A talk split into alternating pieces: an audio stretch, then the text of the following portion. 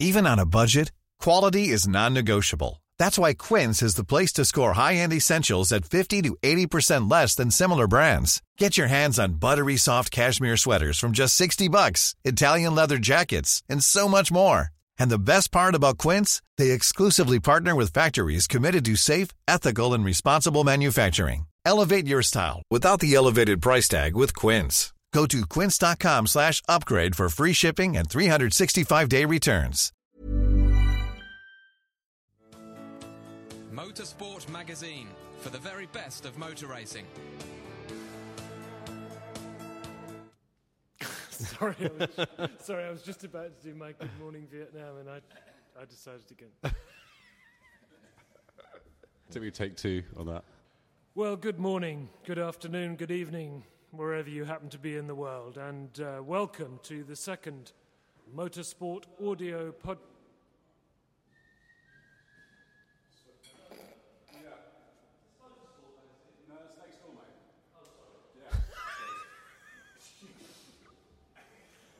We'll go again, love, shall we?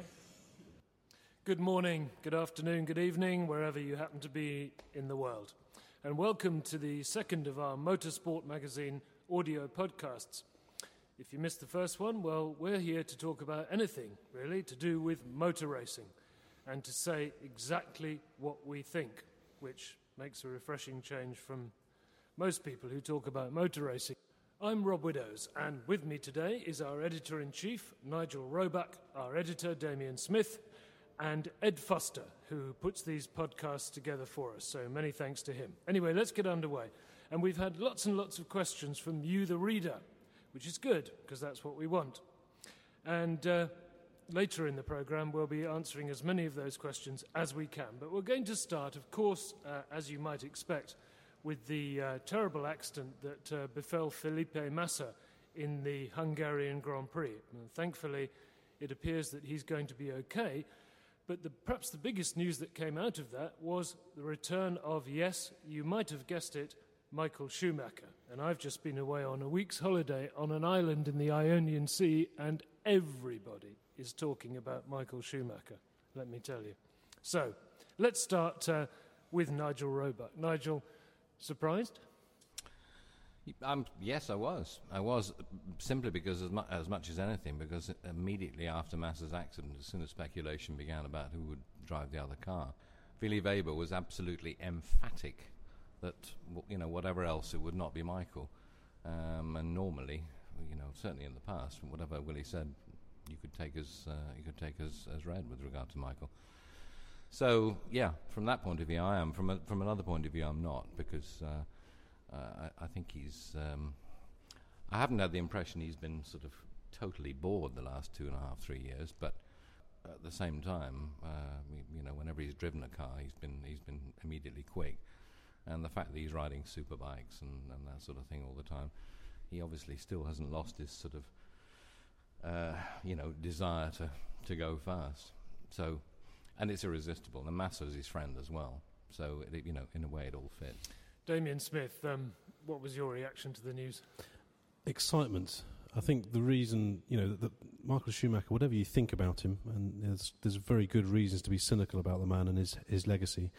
He is an incredible racing driver, and it's always fascinating to see someone come out of retirement and come back in. We had it with Niki Lauda back in '82. Uh, um, and uh, we had it with Mansell, of course, coming back with uh, first with Williams, uh, and then that uh, debacle at McLaren. Um, this case is fascinating because Ferrari just coming into a nice uh, vein of form after the, the Hungary result. Schumacher, despite being 40, still looks in pretty good shape. Probably not as good a shape as he used to be, obviously, because he's not doing the amount of training he used to. Uh, he's got that, an injury from a motorbike accident as well from earlier in the year. But um, he'll be in reasonable shape, and it's just going to be fascinating to see how he gets on, and also see what effect it has on Kimi Raikkonen. Um, and we expect the Finn to have, you know, no uh, visible reaction because he doesn't have a visible reaction to anything. But um, I'm sure if, if Michael's a tenth up on him in Q2 in Valencia, um, it'll uh, it'll suddenly affect him then. Ed Foster, how about you? I mean, I've said before you are the youngest man on this crew, and uh, I mean, he is a 40 year old, seven times world champion coming back to Formula One. Would you rather see a, a new young star than a returnee? No, I, th- I think it's absolutely great. I mean, uh, I said to Damien when I first heard the news, I, I said this is the sort of best news we've we've had all year in in, in Formula One. It's, it's the biggest news. And even me, I sort of grew up when he was, you know, winning all his championships and things like that. And he's absolutely amazing. I mean, you know, to have this much draw when you haven't been racing for three years and, and to make this comeback. And, and as you were saying, you know, everyone even in Greece talking about it, it's great. And you know, what a what a PR stunt for the for the sport. It's uh, you know, they, Formula One is certainly very good at creating PR for itself. Sometimes it's it's worse than it should be, but uh, this is brilliant. Yeah. Yeah, I mean, just briefly, I thought if Schumacher was going to come back, he'd come back with Ross Brawn next season, but we'll see what happens. Um, Nigel, we've had a question. Alistair Warren, uh, I like this one, it's good. Alistair wants to know where is Michael Schumacher going to park his car during qualifying in Valencia? Well, I think he probably isn't going to park it anywhere in Valencia because I don't expect him to be sort of fairly comfortably on the pole with two minutes to go, um, which were the circumstances in Monte Carlo. It'll be interesting, actually, uh, to see if you know if Michael has taken on board. There appears to have been a sea change in the behaviour of the FIA steward since he left, because with you know with relative impunity, all those years, you know, Michael gave umpteen drivers the choice between backing off and going off the road. And that sort of behaviour seems not to sit terribly well with this generation of, in my opinion, rather nanny state stewards. Uh, I think before, you know, they uh, they weren't tough enough. There were certainly times with Senna and Schumacher when they should have taken serious action against them and they didn't. They went completely unpunished. Now I think it's gone absurdly the other way, and the tiniest little thing is punished. So you know, we'll see if Michael is still as um, uh, committed as he was, and if he behaves the same way, and if he does, how it will uh, how it will go down with the stewards. I'm fascinated. He's uh, obviously got a lot of things going for him. He is one. He is the most successful Formula One driver of all time. But do you think it's too much for him to come back? I mean, you know, he's been out of the sport for three years. We've just seen Jenson Button do this triathlon, and seen the level of fitness that these guys are at. I mean, you know, he's only got a month to get up to fitness. I mean, Yeah, he has, but I mean, I think uh, um, you know, I think there have been there have been occasions when one hasn't necessarily been convinced that his his teammate was you know in, in prime condition, um, and he's survived all right. So uh, I, I think Michael is, is you know has always has remained super fit. The the biggest thing is going to be the neck because quite often at the end of the winter break when they start testing again in January, a lot of the drivers say the first night or two, you know, in the evening they have trouble, you know, moving their head very much. So that's going to be his biggest problem. But I, you know, knowing Michael, he'll he'll he'll cope. He'll get round it. Let's move on then, because um, uh, we haven't got all the time in the world, sadly. But we're going to stay with Formula One because there's so much going on. I mean, Damien, uh, uh, Nelson Piquet Jr., Sebastian Bourdais, both dropped by their teams. BMW pulling out. Renault not taking part, as, as we gather, or, or as we expect, in uh, Valencia. There's a lot going on, isn't there? What was your view of Piquet and Bourdais being dropped? no great surprise. Though everyone could see it was coming, and um, it's it's harsh on drivers to get dropped mid-season. Um, with Piquet's case, he had a, a clause in his contract where he had to score forty percent of Alonso's points to keep the drive. He hadn't got anywhere near that. Um, he says there's reasons, you know, very outspoken stuff against Briatore, his manager, after all, um, which is quite refreshing actually to hear, hear a driver be so so uh, so frank. Um, but the bottom line for me is that he just hasn't done enough to keep his drive. I don't think he's done enough. Um, there's been a lot of spins and incidents, and and he simply hasn't been quick enough. Um, so he's got a very good record in the junior stuff, in the junior formulas. You know, in GP2 he was Hamilton's biggest uh, rival. He's clearly not a bad racing driver, but he hasn't looked good in the Renault, and I think it's best for all round to have a fresh start. And because there's no testing this year, uh, that's hurt him, and it's also hurt who will replace him. Um, because if Romain Grosjean comes in, um, he'll have no running in the car at all. Same as Alguersuari in um, uh, in Hungary. Um, so the, the team almost have to use this end of the season to to to u- to, to try out a, a new talent, and um, it's almost like testing at the races. Nigel, what about you? I mean, Bourdais, Piquet, them just not quick enough? I wouldn't put them both in the same boat. I um, I think as far as Bourdais is concerned, um, if you think back to Monza last year when Vettel won his first Grand Prix in the Toro Rosso, in the rain uh, and from pole position. Bourdais had qualified on the second row in the other Toro Rosso, and at the start um, he he couldn't take the start. I think his car wouldn't fire up or whatever. So his Italian Grand Prix was over before it began in terms of results. But I remember Gerhard Berger telling me later that in fact Bourdais drove an almost identical race to Vettel, but nobody noticed. Um, and I remember at the end of last year when we were having uh, lunch to dis- discuss the season for a motorsport feature, and I was talking to Martin Brundle about it, and he just said, "Well, I think, you know, you cannot drop anybody who is capable of being as quick as Vettel in the same car on the same day." So I know the results haven't come this year. Hiring for your small business? If you're not looking for professionals on LinkedIn, you're looking in the wrong place. That's like looking for your car keys in a fish tank. LinkedIn helps you hire professionals you can't find anywhere else, even those who aren't actively searching for a new job but might be open to the perfect role. In a given month, over 70% of LinkedIn users don't even visit other leading job sites. So start looking in the right place. With LinkedIn, you can hire professionals like a professional. Post your free job on linkedin.com slash people today. Mom deserves the best, and there's no better place to shop for Mother's Day than Whole Foods Market. They're your destination for unbeatable savings, from premium gifts to show-stopping flowers and irresistible desserts. Start by saving 33% with Prime on all body care and candles. Then get a 15-stem bunch of tulips for just $9.99 each with Prime. Round out Mom's menu with festive rosé, irresistible berry chantilly cake, and more special treats. Come celebrate Mother's Day at Whole Foods Market. Toro Rosso team has been a shadow this year of what it was last. But uh, I, I think there's a fundamental quality in Bourdais. I know he moans sometimes, and and he is one of those drivers. The car has to be absolutely right for him to give his best. But I think I, I could see more in Bourdais than I ever could in Piquet. I mean, I was I never really saw an awful lot in Piquet even before he came came to Formula One. Quite honestly, I remember in uh, GP2 when Hamilton annihilated him in Hungary, did a, f- a fantastic comeback drive. Um, and you know Nelson's response was to have the car protested, to have Lewis's car because it wasn't conceivable that anybody could have beaten him. And I, I, I just have always had the impression of, uh, of, of Piquet that he's he has the sort of trappings and behaviour of someone who's won the world championship five times. Uh, you know, five times before he has actually done anything.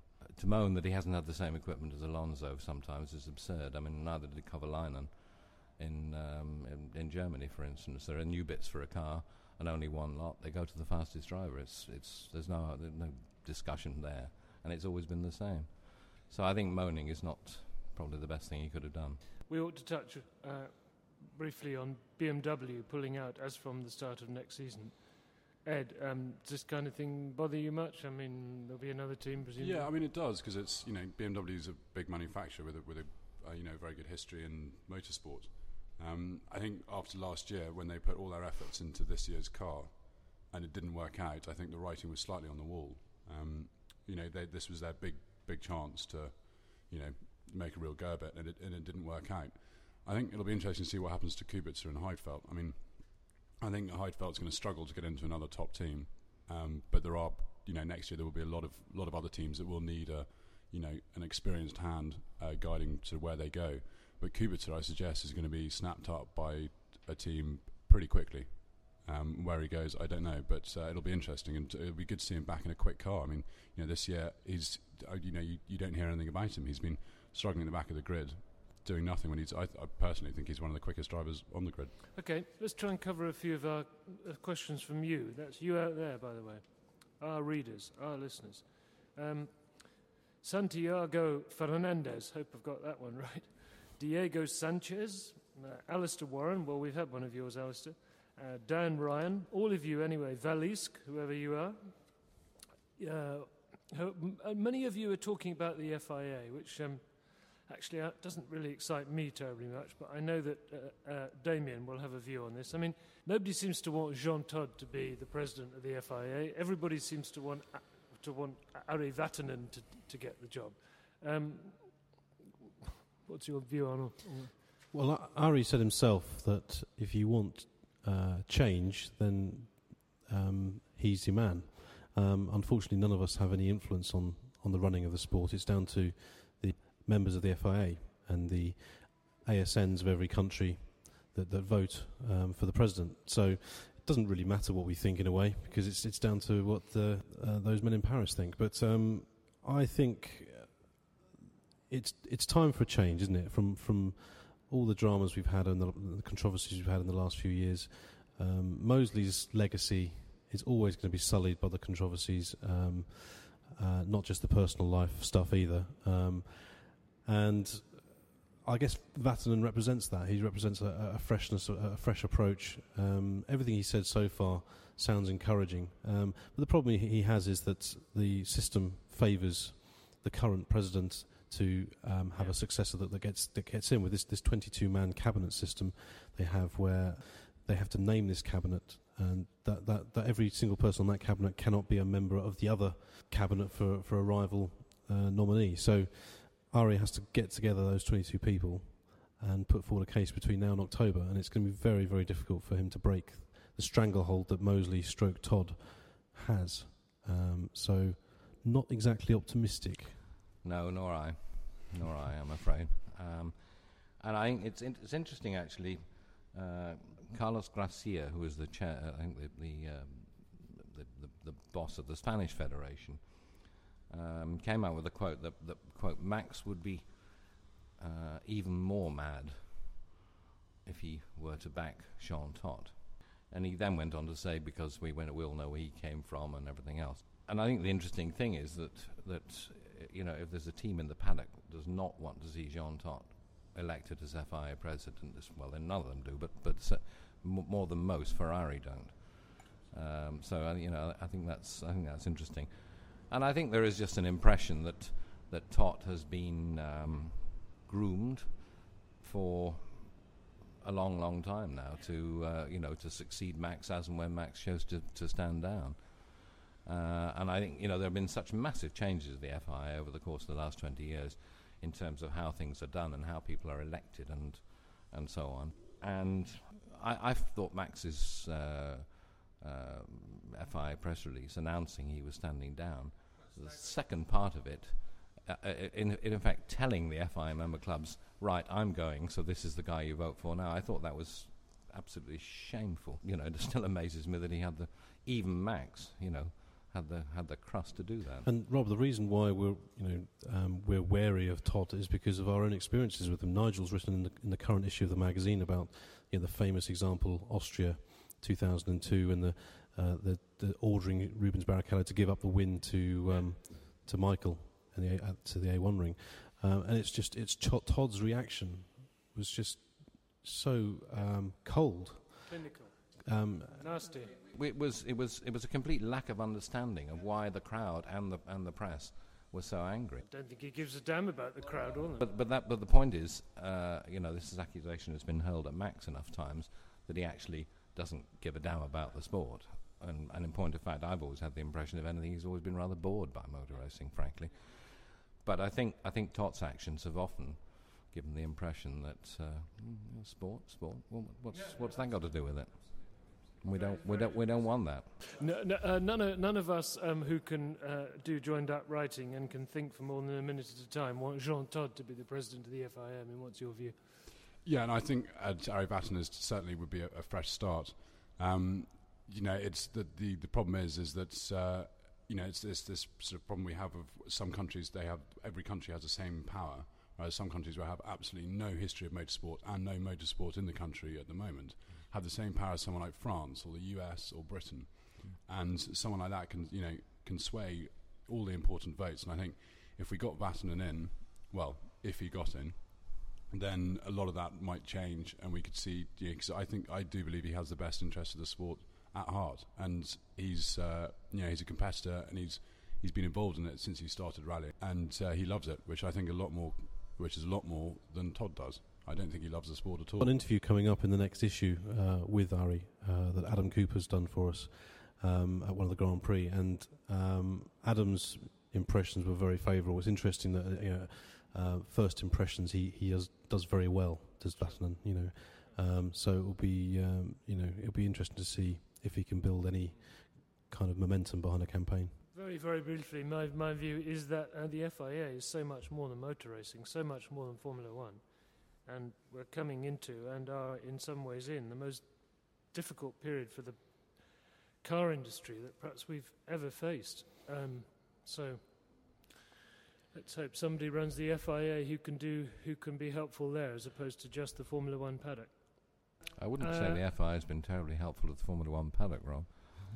No, no, no, no. I wouldn't either, Nigel. But I, I think there's there's a much broader c- worry, as far as I'm concerned, over the FIA than just just F1. But anyway, um, uh, we uh, it's time to stop, which which seems a shame. And uh, but before we go, perhaps I should just say to all of you out there that if uh, you have any views on how long all of us should be talking for on these podcasts, perhaps you'd let us know because uh, we're quite happy to sit here for a while longer and talk about motor racing. I mean, I think all of us, that's you out there and us, we can we can talk about motor racing um, for as long as you like. Um, it's all we talk about most of the time, I think. Um, and certainly, um, Nigel Roebuck has some outspoken views, so that's always good to hear, as far as I'm concerned. Um, the, when we see you next uh, will be the Tuesday, the 1st of September, so that's approximately uh, a month's time. We will have had plenty of racing by then and probably plenty of other shenanigans as well. So there'll be lots to talk about. Hope you can join us on the 1st of September. Uh, do send us in your questions. We, we won't have time to answer them all, but we definitely want to see them. So um, it's goodbye from us until then. Thanks very much for joining us. If, if you do have questions, just log on to motorsportmagazine.co.uk and uh, see you in September. Motorsport Magazine for the very best of motor racing.